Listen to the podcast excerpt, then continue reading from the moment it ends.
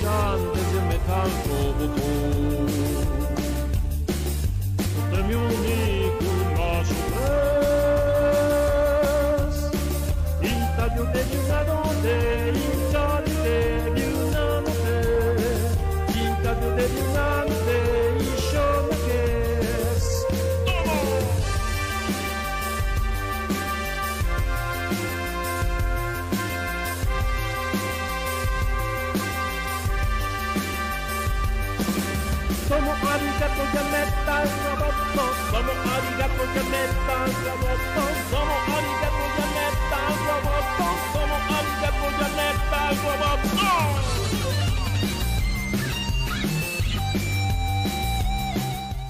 Líder Visa presenta.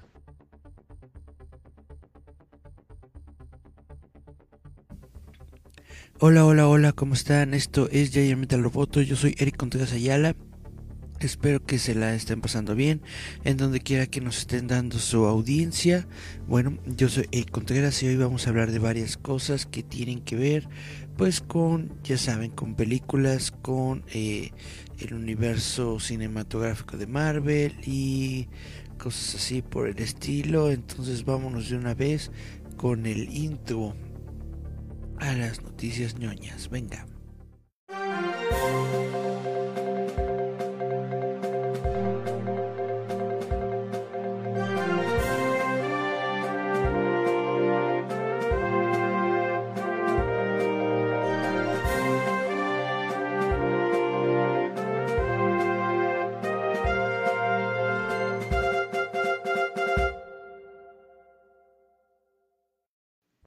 Líder presenta. Pues bueno, eh, nos encontramos en un eh, día cabalístico, es el 23, es el día 3 del 23-23, es eh, un día en el que se supone que iba a, haber algo muy impactante, se supone que hoy iban a, darse a conocer los aliens o ya iban a venir eh, los extraterrestres a, a tomar el planeta, algo así, pero no al menos eh, parece que, que, aún no se ha dado, no se ha hecho público, porque todo sigue como si nada. También estuvo una onda de que la esta señora, la, la, la Moni Vidente, estuvo diciendo, no, pero eso fue ya hace como dos días, el 21 de marzo. Dijo que iba a ser el día en el que iba a, a pelear Dios con el diablo. La batalla definitiva, ¿no? Clink, clink, clink. Y pues resulta que tampoco hemos sabido qué onda. No ha salido, no ha salido la, la pelea en el pago por evento. Entonces, pues no sabemos todavía las situaciones. Pero, y bueno, es casi interesante porque este es el programa 324 si hubiera sido la semana pasada, hubiera sido el programa 323 del día 23 del año 2023 y así de, oh my god, chan, chan, chan, pero no. Bueno, ya vamos a eh, comenzar con las noticias después de este pequeño brevario cultural y pues resulta que eh, ustedes probablemente saben lo que es el último running es un eh, cómic de las tortugas ninja que está bastante genial, está, es, está muy bueno y bueno, el último Running eh, tendrá un videojuego inspirado en God of War. Este es el cómic más oscuro de las tortugas ninja y está a punto de convertirse en un juego de acción triple A. La exitosa serie de cómics de 2020 Teenage Mutant Ninja Turtles se está adaptando como un videojuego y se inspira en gran medida en la franquicia de God of War y juegos de acción similares. Polygon dio la noticia en una entrevista con Doc Rosen, vicepresidente senior de juegos y medios emergentes de Paramount Global. Si bien el desarrollador involucrado aún se mantiene en secreto, Rosen indica que el objetivo es crear un título de acción que se base en gran medida en el material fuente del cómic. The Last Running se destaca por ser la primera colaboración en muchos, muchos años entre eh, Kevin Eastman y Peter Laird, quienes fueron los creadores originales de las Tortugas Ninja, y eh, la historia está basada en una historia no producida en los años 80. Las Running es una historia al estilo de Dark Knight Returns, ambientada en una versión sombría y futurista del universo de las Tortugas Ninja. En este mundo, todas menos una de las cuatro tortugas han sido asesinadas por el clan del pie, dejando al último sobreviviente para buscar venganza contra el nieto de Shredder. Y bueno, Rosen también indicó que el juego romperá con la tradición de las tortugas ninja, que siempre es este es un juego de cuatro personas, que de hecho los juegos de las tortugas ninja se, se disfrutan más cuando tienes a otras dos tres personas para que te acompañen en la misión y jueguen los cuatro juntos. Eh, ya que, bueno, este juego justamente va a romper con la tradición, ya que se centrará solo en un personaje, aunque no descartó la posibilidad de que las otras tortugas aparezcan a través de secuencias de flashback. El último Ronin lleva las armas de sus hermanos caídos, lo que podría sugerir que el juego permitirá a los jugadores cambiar de armas y estilos de lucha sobre la marcha. Poco más se sabe sobre este juego, las Ronin y se dice que el juego estará eh, está todavía a unos años de lanzamiento ya que apenas se encuentra en la etapa en la etapa inicial este juego no es el único proyecto que amplía el cómic original de Lost Running. IDW, la compañía IDW Publishing, está lista para lanzar un segundo cómic llamado Last Running The Lost Years que eh, llenará los vacíos en la vida de Ronin y actuará como una secuela de la primera serie. Esto incluye la introducción de una nueva generación de tortugas. Chan, chan, chan. Chun, chun, chun. ¿Qué les parece a ustedes? ¿Son fans o no son fans de las tortugas ninja? ¿Les eh, apasiona o no les interesa esta noticia de que tendremos un juego de The Last Running? Chan, chan.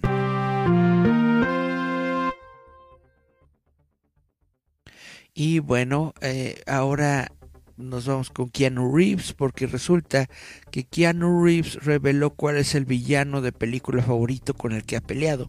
Ustedes saben que eh, en estos momentos se encuentra ya prácticamente en estreno la película de John Wick, John Wick parte 4. Ya este este fin de semana va a estar en todas las salas de cine.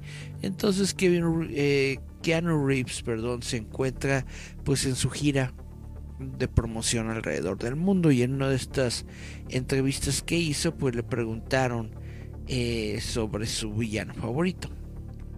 Keanu Reeves ha luchado contra una buena cantidad de villanos en su carrera, desde los diversos asesinos de la serie John Wick hasta Dennis Hopper de Speed y Body de Point Break. Pero su favorito, bueno, probablemente sea quien tú crees que es. Durante una sesión de preguntas y respuestas, después de una proyección especial de IGN de John Wick capítulo 4, un fan le preguntó a Reeves cuál es su villano de película favorito al que se ha enfrentado y por supuesto acudió el famoso enemigo de Neo en la serie de Matrix. Quiero decir, tiene que ser Smith, ¿verdad? Decidió animar a la multitud. Agente Smith, Hugo Webbing. Como sabrán los fanáticos, el agente Smith es el villano amenazante presentado en The Matrix de 1999, que usa sus habilidades sobrehumanas para cazar implacablemente a Neo y a cualquier otra persona que pueda alterar el orden en la máquina. Weaving como dijo Reeves, lo interpretó en la trilogía original de Matrix, que terminó con Revolutions. Sin embargo, en la secuela de 2021 The Matrix Resurrections, Weaving fue reemplazado por Jonathan Groff debido a problemas de programación. Chun, chun, chun. Reeves y el director Chad Stahelski, Stahelski discutieron una amplia gama de otros temas en la sesión de preguntas y respuestas, incluida la próxima adaptación cinematográfica de Sahelshi, el del exitoso videojuego Ghost of Tsushima de Soccer Punch y lo que el cineasta aprendió de John Wick. Bueno, Esta película de John Wick, capítulo 4, llega a los cines este fin de semana. Este, este fin de semana, no se vayan a perder John Wick, el capítulo 4. Nada más y nada menos.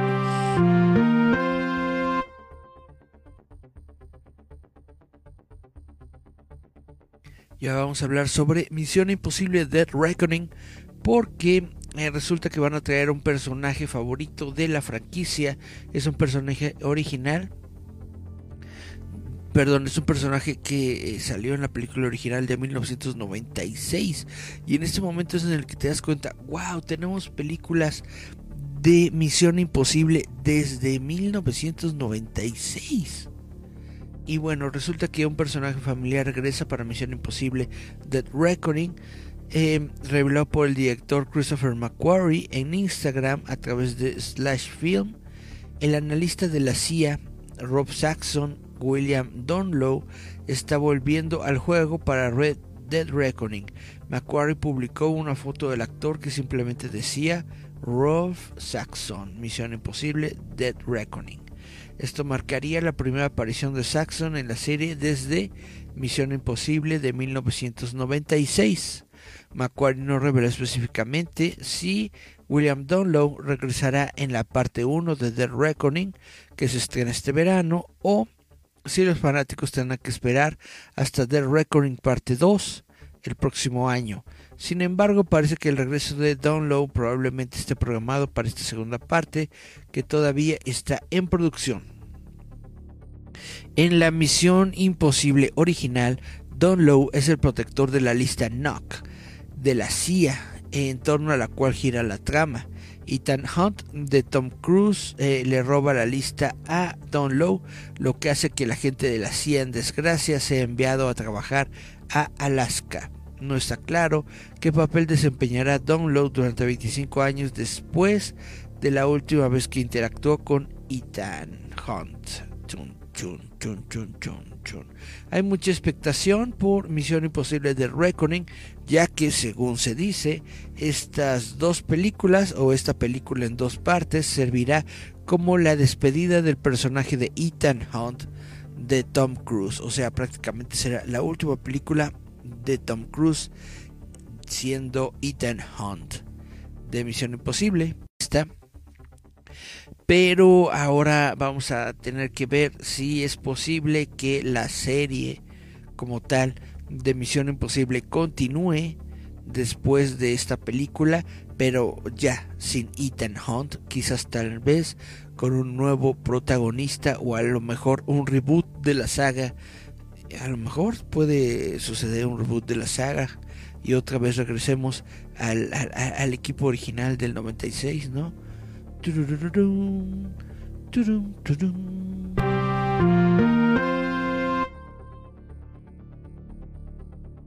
Y bueno, esto es algo que he estado rondando durante bastante, bastante tiempo. Eh, durante toda la semana, de hecho, y parte creo que de la semana pasada.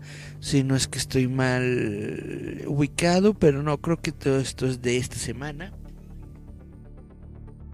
Pero resulta que corrieron a, Victoria Alonso. Victoria Alonso es una ejecutiva del MCU que ha estado de, en Marvel desde hace mucho tiempo, desde meses antes de que Disney comprara a Marvel, esta morra ya estaba ahí en cargo de la, de la producción, en cargo de los efectos visuales y bueno, eh, durante esta semana abandonó repentinamente la compañía. Victoria Alonso, la presidenta de Marvel desde hace mucho tiempo, que estaba a cargo de la producción física, la postproducción, los efectos visuales y la animación, fue despedida a instancias del copresidente de Disney, Alan Bergman, según un nuevo informe de la revista Variety. El informe sigue a la repentina salida de Alonso de la empresa, lo que sorprendió a muchos observadores. Alonso había estado en Disney desde 2006, era conocida como una de las productoras más influyentes de la compañía. Su trabajo se remonta a Iron Man de 2008, donde fue coproductora y productora de efectos visuales. No está claro por qué despidieron a Alonso, aunque los problemas relacionados con los efectos visuales de Marvel han estado en las noticias desde hace algún tiempo, con Ant-Man and the Wasp Quantum Mania, el último proyecto del MCU en generar críticas, según los informes, Alonso fue sorprendido por la decisión. Kevin Feige, quien era su jefe directo, aparentemente no estuvo involucrado en esta decisión. El problema de los efectos de Marvel. Los efectos visuales se han convertido en un problema recurrente en Marvel, impulsado en gran parte por el ritmo agotador que ha emprendido el estudio al tratar de soportar múltiples plataformas. En el 2002, el sitio web IGN entrevistó a varios artistas de efectos visuales que hablaron sobre los cortos plazos y la incesante meticulosidad en medio de un gran temor a ser incluidos en la lista negra. Si bien Alonso jugó un papel importante en la estrategia general de Disney, muchos no llegaron a culparla por los problemas de efectos visuales de Marvel. Alonso era el epítome de lo profesional y sabe lo que hace. Se dice que esto lo dijo un ex ejecutivo de películas de Disney al sitio Variety. Independientemente del razonamiento detrás de la abrupta partida de Alonso, Marvel se encuentra bajo más presión que nunca a medida que se pone en marcha la fase 5 con un vacío más que llenar en medio de la pérdida de otro veterano de la compañía. ñaca, ñaca, ñaca.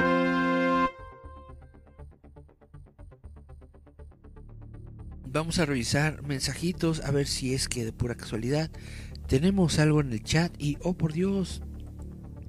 Vamos a ver, chun chun chun. Parece que el chat está completamente vacío. No tenemos ningún mensajito. Déjenme le pongo recargar porque estas cosas a veces son así, necesitan recargarse por alguna cuestión, a lo mejor algo que tenga que ver con la con la transmisión, con los y con, con la conexión por la que no se ven los, los mensajes, pero bueno, ya lo recargué y aquí estamos. Y si no hay ningún comentario aún en el chat. Así que bueno, vamos a continuar con nuestra programación habitual. Ustedes conocen a Robert Downey Jr. Pues resulta que Robert Downey Jr. se encuentra en conversaciones para protagonizar una nueva versión de Vértigo, de la película Vértigo de Alfred Hitchcock. Paramount Pictures compró de manera preventiva la nueva versión del thriller psicológico Vértigo de Alfred Hitchcock. Robert Downey Jr. está considerando el papel principal de John Scotty Ferguson, mientras que el creador de Peaky Blinders, Stephen Knight, está listo para escribir el guion. John Davis y John Fox de Davis Entertainment están produciendo con Robert y Susan Downey a través del equipo Downey. Paramount estrenó la película original en 1958, que fue protagonizada por James Stewart como John, Kim Novak como Madeline Esler y Judy Barton como Barbara Bell Yates. Ah, no, perdón. Eh, como Madeline Esler y Judy Barton, Barbara Bell Yates como Marjorie Mitch Wood y Tom Helmore como Gavin Elsner. Ok. Es que hay, son, nombres medio raros. Bueno, muy largos para mí. Basado en la novela francesa The Entre les Morts, de Entre los Muertos, Vertigo sigue a John, un ex oficial de policía que sufre un intenso miedo a las alturas, que es contratado para evitar que la esposa de un viejo conocido se quite la vida. Hitchcock dirigió a partir de un guion escrito por Samuel L. Taylor, Alec Coppel y Pierre Boileau. En el horizonte, Downey protagoniza junto a Cillian Murphy Oppenheimer de Christopher Nolan. Knight fue elegido recientemente para escribir un proyecto sin título de Star Wars, que es justamente de lo que les voy a hablar en este momento. La película de Star Wars sin título encuentra un nuevo escritor después de la partida de Damon Lindelof y Justin Britt Gibson, el creador de Peaky Blinders. Peaky Blinders, eh, Stephen Knight ya está a bordo.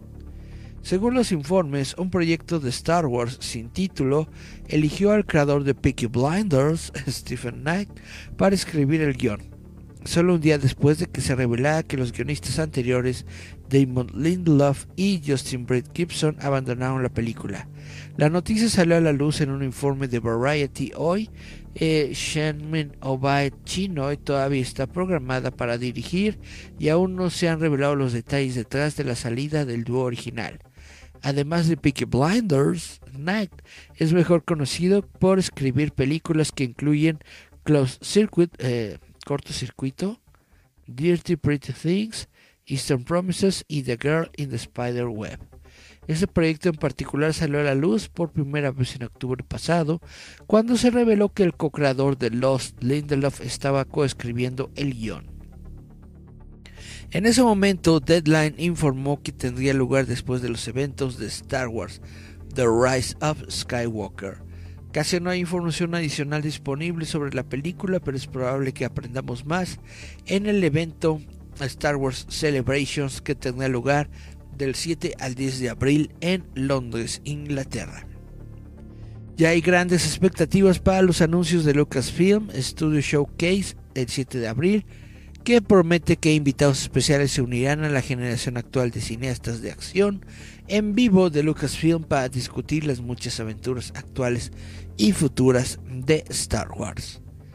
Eh, si esta película se anuncia oficialmente en la celebración, marcará la primera película importante de Star Wars desde eh, la divisiva Rise of Skywalker de 2019.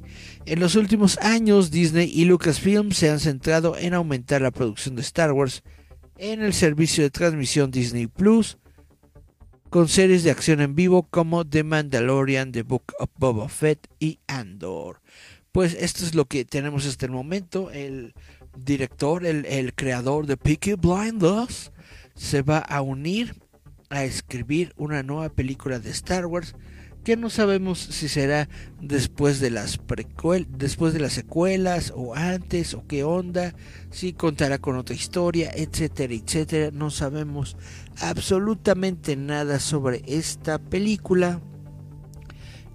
Tan no sabemos nada que estamos esperando que se diga algo sobre ella en la celebration eh, de Star Wars en Londres, pero pues ni siquiera sabemos si siquiera se va a hablar de esta película en este evento o no. Guara, guara, guara.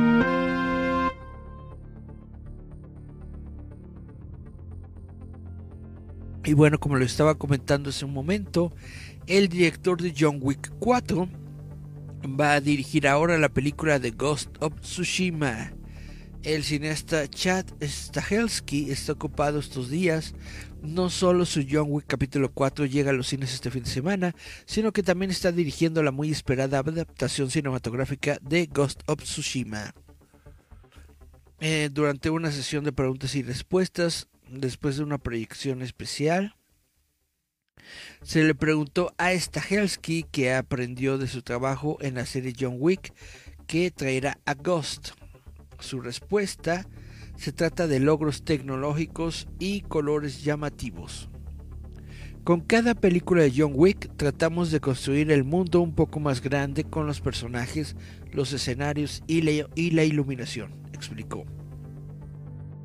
Lo que hemos aprendido en los últimos años con eh, The Intermedio Digital, el coloreado al final de la producción y lo que se puede hacer con la nueva tecnología y con las nuevas cámaras Alexa. Esto nos ha permitido, con suerte, llevar la cinematografía al nivel que Ghost of Tsushima merece. Usó ejemplos de John Wick capítulo 4 en particular, hablando de combinar la construcción de mundos digitales con ubicaciones reales para obtener el tipo de paleta de colores que resalta. Puedes ver los morados, los rosas y podemos empujar el color unos reflejos tanto como puedes ver en el capítulo 4. Así que fue un gran, logro un gran logro tecnológico obtener los colores que hicimos y lograr que realmente se mantuvieran, especialmente en los cines en los que las estás viendo. En este mundo no siempre tuvo que estar tan saturado. Soccer Punch incluyó un modo Kurosawa en Ghost of Tsushima, rindiendo homenaje a los clásicos de Akira Kurosawa que lo inspiraron a darle al jugador la opción de jugar en un filtro granulado blanco y negro. Entonces, ¿hay alguna discusión sobre la inclusión de una versión de modo Kurosawa en la película de Ghost of Tsushima? Definitivamente es una conversación, es lo único que pudo decir Stahelski sobre el tema. Chan, chan, chan. ¿Ustedes les gustaría ver una versión de Ghost of Tsushima en blanco y negro? Yo digo que estaría muy padre. Que hagan como lo que hicieron en la, en la Liga de la Justicia de Zack Snyder, una versión completamente a color. Y luego sacan una versión blanco y negro para los fans. Estaría muy, muy, muy bien.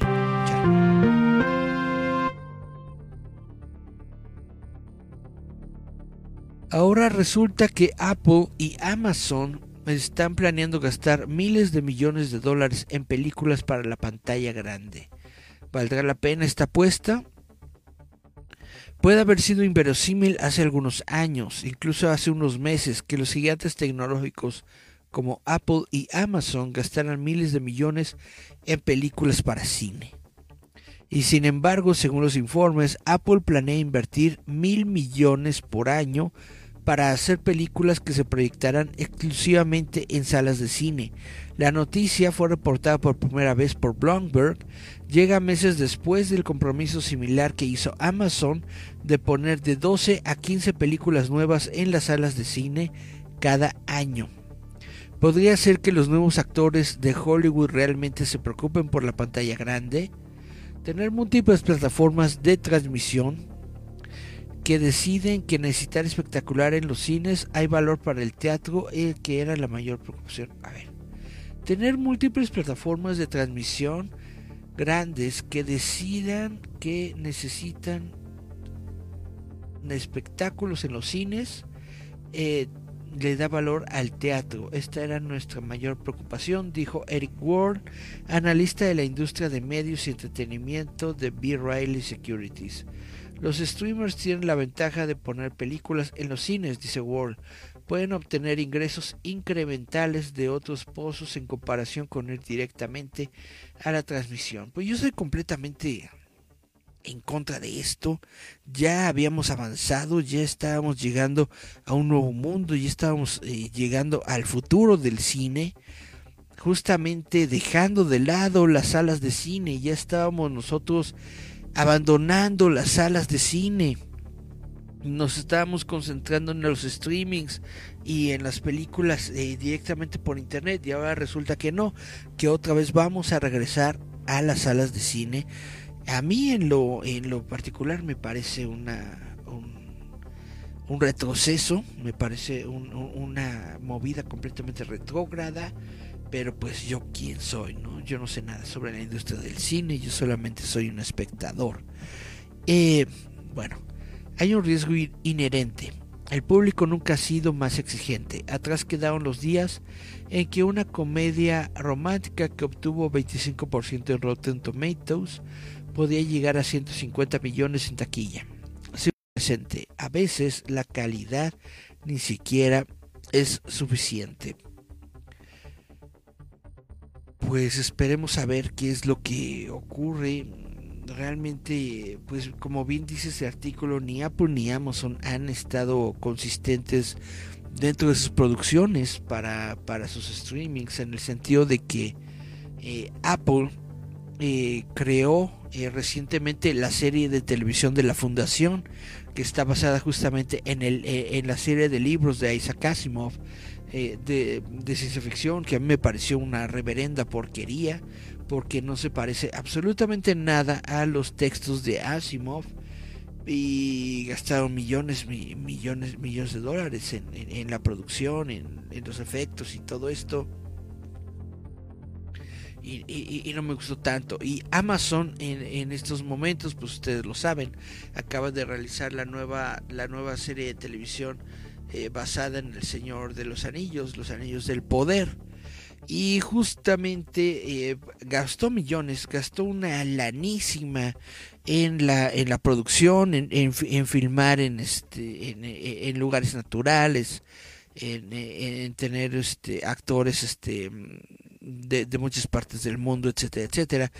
Pero eh, a pesar de que gastaron millones de dólares en el vestuario y en todas estas cosas, honestamente para mí la producción se ve muy chafa y muchas personas de hecho lo están diciendo. Muchas personas eh, de hecho hay un meme que en donde te muestran eh, los vestuarios las armaduras que utilizaron los Rohirrim en la película original del Señor de los Anillos y las armaduras que utilizaron ahora los eh, Erendil en, en, esta, en esta serie de, de los Anillos del, ¿cómo se llama? Los anillos de poder. Y te dice, ¿no? Eh, Amazon se gastó mil millones de dólares en, en, esto. La Peter Jackson se gastó apenas como 35, 40 millones en su película. Y sin embargo, la producción de Peter Jackson se ve mucho más fina, más real. Las armaduras se ven mucho mejor, se ven mucho más estéticas, más, eh, más, bonitas, más, más eh, elocuentes, vaya, que como se ven en, en, la serie de Amazon. La serie de Amazon netamente se ve como serie para televisión. Se ve que se ve como si hubieran utilizado pues cosas no de mucha calidad para el dinero que se gastaron, pues no sé en qué en qué lo gastaron o si los defraudaron, porque realmente las armaduras y muchas partes de esta, de, esta serie de Amazon se ven bastante chafas. Y a mí me llamó la atención porque esto lo comenté en un... Eh, me parece que fue en, en, un podcast de Star Wars. Yo dije, oh, pues ojalá no que yo dije, ojalá no se vea la producción igual que los de Amazon porque se ve del nabo, porque está muy chafa. Y hasta me empezaron a criticar, me dice, ¿cómo crees si Amazon se gastó miles de millones de dólares? Y lo vuelvo a repetir, se gastó todo el dinero del mundo para verse chafa. Es como estos millonarios que tienen todo el dinero del mundo y que se gastan un montón de dinero en su ropa para verse como, como, como, como, como mendigos. Así literalmente es la misma cuestión con los anillos del poder. Pero bueno. Para los dueños de cines es nada menos que euforia saber que más compañías de Hollywood planean hacer películas para multicines. En toda la industria del cine, las cadenas están luchando por recuperarse de la pandemia, ya que la venta de boletos sigue bajando aproximadamente un 35% desde antes de la COVID-19. Los expositores han señalado la falta de producto como la razón detrás de la disminución de la asistencia. No es tanto la falta de producto, sino que es simple y sencillamente la falta de, gente que se interesa ir a los cines. Bueno, ahí está mm, la tía Ivette, que, que ella va a los cines cada semana. Quién sabe eh, cómo le hace, pero cualquier película, cualquier película que hay en el cine, ella va y la ve cada semana, sin falta sin, sin excusas ni pretextos, está eh, cada semana en las salas de cine. Pues bueno, hay, hay público como ella, a la que le gusta disfrutar de las películas en salas de cine. Pues hay, hay, hay, hay, hay, muchos locos en este mundo. ¿Quién soy yo para decirles pues que están locos? Chan.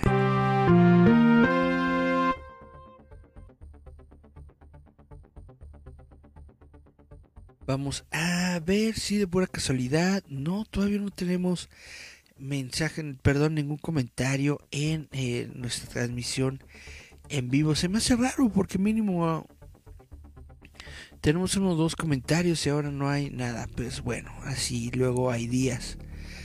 Así hay días. A veces. Tenemos... Ah, solamente tenemos un solamente tenemos un like en la transmisión Y tenemos una audiencia de cero. Pues con razón, con razón no tenemos mensajes. Tenemos una audiencia de cero. Es la primera vez en mucho tiempo que tengo una audiencia de cero en el live stream. Pero bueno, no importa, no importa, no importa. Nosotros vamos a continuar con el programa. Y vamos justamente a televisión. La cadena CW ha despedido a más de una docena de empleados en la última ronda de recortes bajo eh, su nuevo dueño que es Nextstar. Se están produciendo más despidos en The CW, según está confirmando el sitio Variety. Las fuentes dicen que más de una docena de personas han sido despedidas de la red, principalmente en las divisiones de marketing y finanzas. Según una persona con conocimiento de la situación, se supone que los liberados esta vez formarían parte de una ronda inicial de recortes que tuvo lugar a fines del año pasado. Pero los proyectos en curso o el tiempo restante en sus contratos significaron que hoy que no fueron liberados hasta el día de hoy. Esto marca los últimos despidos de la red de transmisión desde que Nexstar adquirió una participación mayoritaria en octubre del 2022. Como informó el sitio Variety exclusivamente en noviembre, entre 30 y 40 empleados fueron despedidos poco después de que se cerró el trato, incluido el jefe de comunicaciones de la red, Paul Hewitt. Esto se produjo después de que el jefe, eh, Mark Pedowitz, renunciara junto con varios otros altos ejecutivos. ¿Cómo vamos a extrañar a Mark Pedowitz? Nexstar ha dejado en claro que planean renovar la programación en la red, centrándose en tarifas sin guion de bajo costo y cosas como los torneos de golf, en lugar de la programación de guion como Riverdale y el conjunto de programas de DC que, eh, que de CW ha traído en la última década. El objetivo de Nextstar es hacer que The CW sea rentable para 2025. Con ese fin están ofreciendo a los anunciantes un paquete que incluye The CW, News Nation, The Hill y estaciones locales que ingresan al mercado inicial de este año. Estamos adoptando un enfoque muy centrado en el cliente y adaptaremos el programa publicitario para que se ajuste mejor a los objetivos de los vendedores, dijo anteriormente Variety Malcolm Struber, director de ingresos de Nextstar. La fecha límite informó por primera vez las noticias de diseño más recientes. Ah, Deadline informó por primera vez las noticias más recientes. Chan, chan, chan.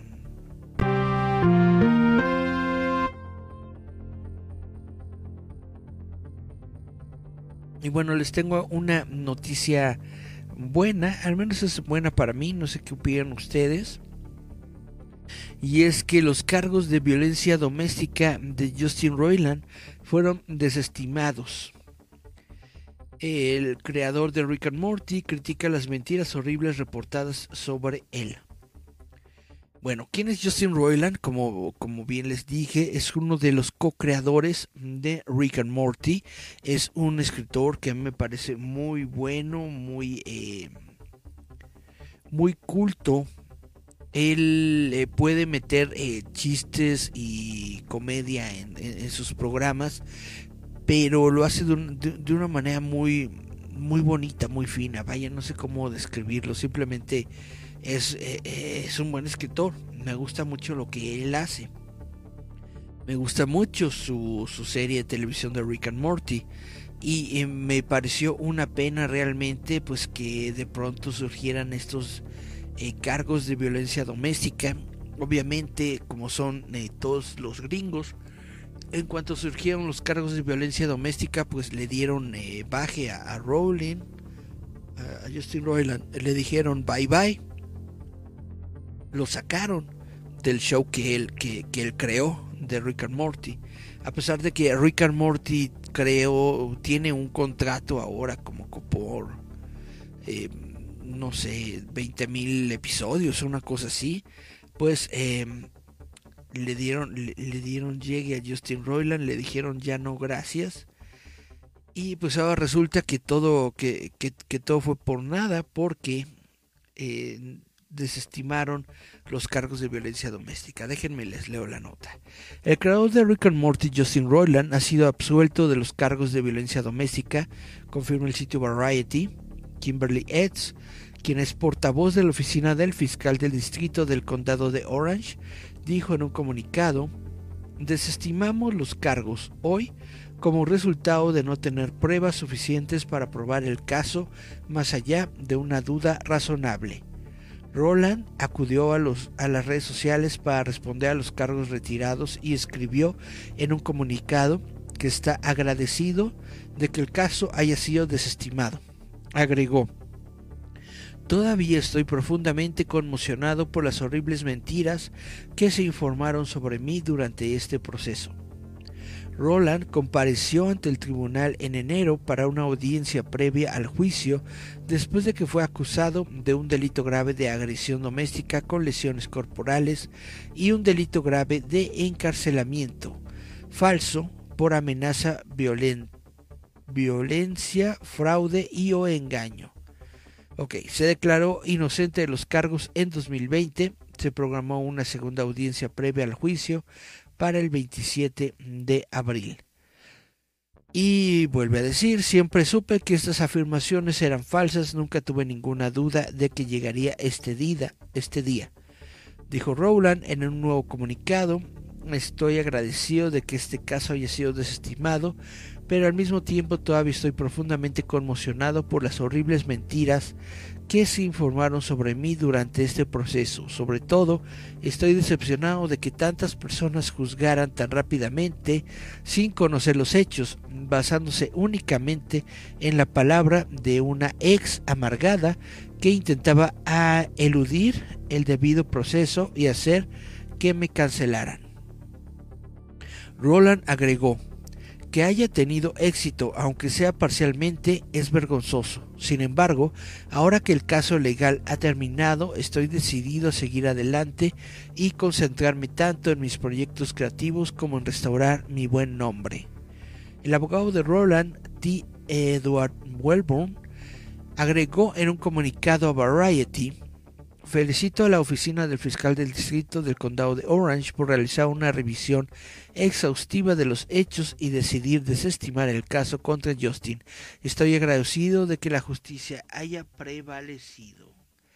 Adult Swim rompió lazos con Roland a fines de enero debido a los cargos de violencia doméstica. La red dijo en un breve comunicado en ese momento. Adult Swim ha terminado su asociación con Justin Roland Roland luego renunció a Squatch Games, una firma de desarrolladores de videojuegos que él cofundó en 2016.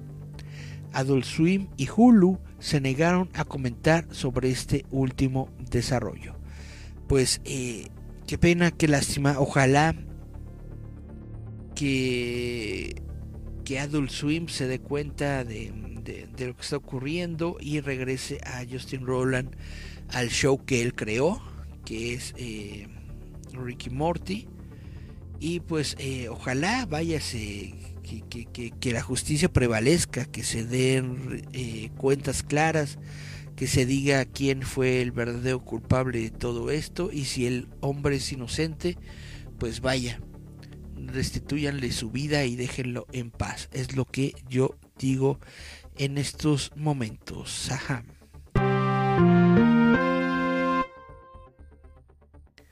Y ya para terminar con el programa, solamente les voy a hablar sobre un chisme. Les vuelvo a repetir, esto es un chisme, es un rumor, todavía no se ha confirmado. Pero supuestamente eh, se dice que eh, Deadpool 3 implicará una batalla contra personajes de Loki eh, y Owen Wilson. específicamente se dice que Permítanme, permítanme, permítanme. Eh. muy bien. Según eh, Jeff, eh, Jeff Snyder, la Time Variance Authority, o sea, la TVA, el agente Mobius, interpretado por Owen Wilson, y Miss Minutes, que, cuya voz la hace Tar Strong, aparecerán en la tercera película de Deadpool para luchar contra el mercenario Bocazas. Es decir, que si ustedes recuerdan, la segunda película terminó con que Deadpool se robaba justamente un aparato que le permitía viajar en el tiempo. Pues es probable, según indican los rumores, los chismes, les vuelvo a repetir, esto no está confirmado, pero es probable, según se indica, que eh, eh, Deadpool haya estado viajando eh, pues en diferentes en diferentes universos en diferentes realidades. Y en estas realidades pues es en donde hizo todo lo que hizo de, de matar a, a, a, a, Ryan Reynolds no antes de que de, que de que aceptara la película de de linterna verde y cosas así no que realmente fue todo bromas para, para el espectador, etcétera, etcétera, pero obviamente eh, dentro de la continuidad de la historia, pues todos estos son sucesos que destruyen la línea del tiempo y entonces la TVA se va a enfrentar en contra de eh, de Deadpool en la tercera película de Deadpool. Al menos esto es lo que se está informando, los chismes, los rumores que se dicen acerca de Deadpool 3. No les digo que lo crean por completo, simplemente es una, una, una cosita, una pequeña, un pequeño detalle para pensar y para divertirnos en este día 23, 23 perdón, 03 23 23, 03 23 23. Y bueno, pues no sé si los, los aliens hayan tenido algo que ver con, con, nuestra transmisión del día de hoy. A lo mejor fuimos... Eh, nuestra, nuestra transmisión fue interceptada por los aliens y por eso no tuvimos gente eh, viendo el programa, pero pues bueno, no pasa nada. Esto fue todo en Giant Metal Roboto del día de hoy. Yo soy Eric Contreras Ayala, no sin antes recordarles, por supuesto, que el próximo 15 de abril vamos a tener el evento de Roboto Expo. Roboto Expo será una exposición sobre juguete que se desarrollará en Trooper Gourmet. Ustedes saben que Trooper Gourmet se encuentra en la calle de Antillas 502, en la colonia Portales, en la Ciudad de México. Ahí vamos a estar el 15 de abril. Les hago una eh, invitación muy cordial a todos ustedes para que nos acompañen en este evento, en este día. Y pues ahora sí, después de nuestros mensajes parroquiales, me despido. Me despido del el programa del día de hoy. Les recuerdo que estamos aquí cada semana, cada jueves. Y eh, cada jueves a las 6 de la tarde a través de Facebook, facebook.com diagonal roboto MX. Y obviamente estos programas los pueden ustedes escuchar en su modalidad de podcast, pues eh, los domingos, todos los domingos en, eh, en Spotify hacemos nosotros periodismo de cultura popular, hablamos de cine, hablamos de televisión, hablamos de cómics, hablamos de muchas, muchas cosas, también videojuegos. Y bueno, pues ahora sí me despido. Este programa fue Giant Metal Roboto. Nos escuchamos, vemos la próxima semana. Bye bye.